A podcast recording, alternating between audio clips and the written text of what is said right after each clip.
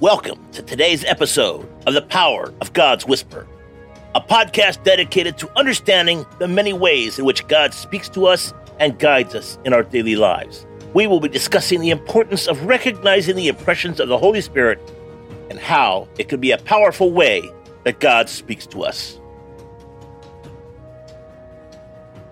Today's episode Do you trust God? And today's scripture I cried out to you, O Lord, but you don't answer. I stand before you, but you don't even look. Job 30 20. Warriors, have you ever found yourself in a season of wondering, crying out to God, but hearing no response? Now that can be a difficult and painful experience, one that tests our faith and leaves us feeling lost and alone. But, warriors, we must remember that we are not the first to go through such a process and such a season. Job, a man of great faith, cried out to God, but he heard no response.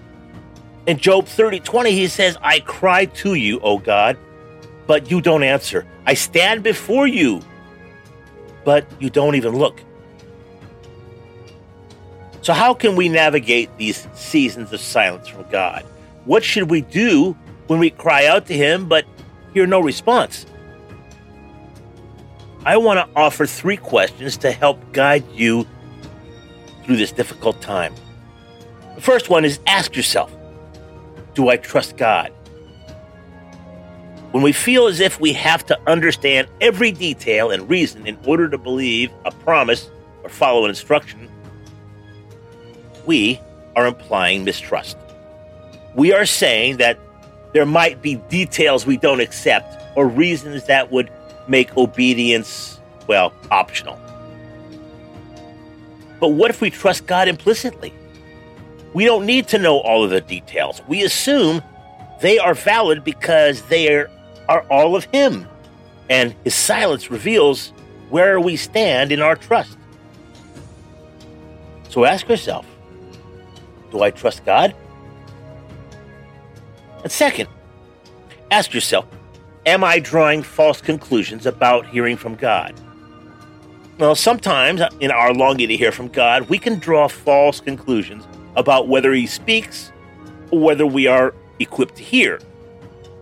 We believe he wants a relationship with us, but we are missing the communication necessary to have one. Like Job, we cry out for more.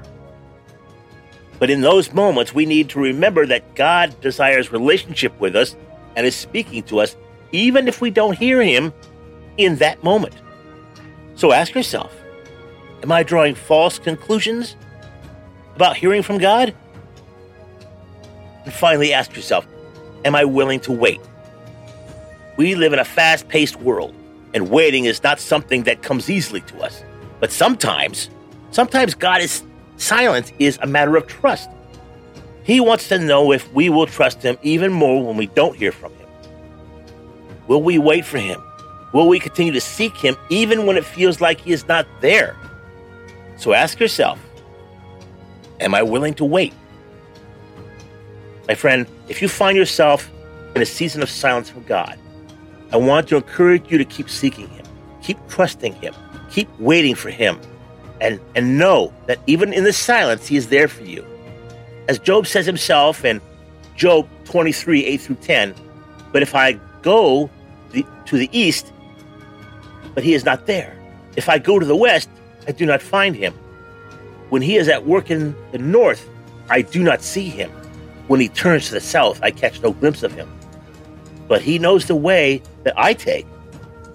When he has tested me, I will come forth as gold. So, my friend, I want to leave you with a call to action. If you are in a season of silence from God, take heart. Keep seeking Him. Keep trusting Him.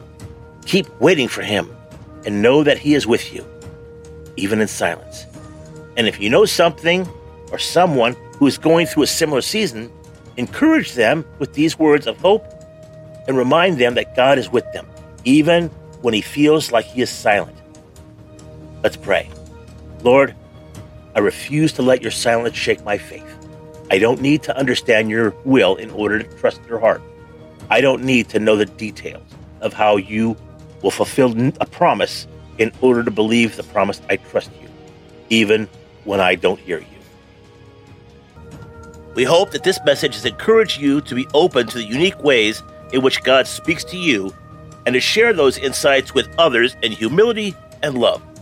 Remember, God speaks to us in many ways, and it's important that we pay attention to the impressions of the Holy Spirit and act on them.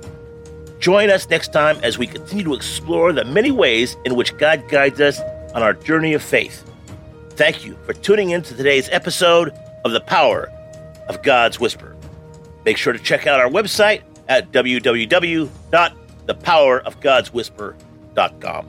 Take care, God bless, and make it a great day.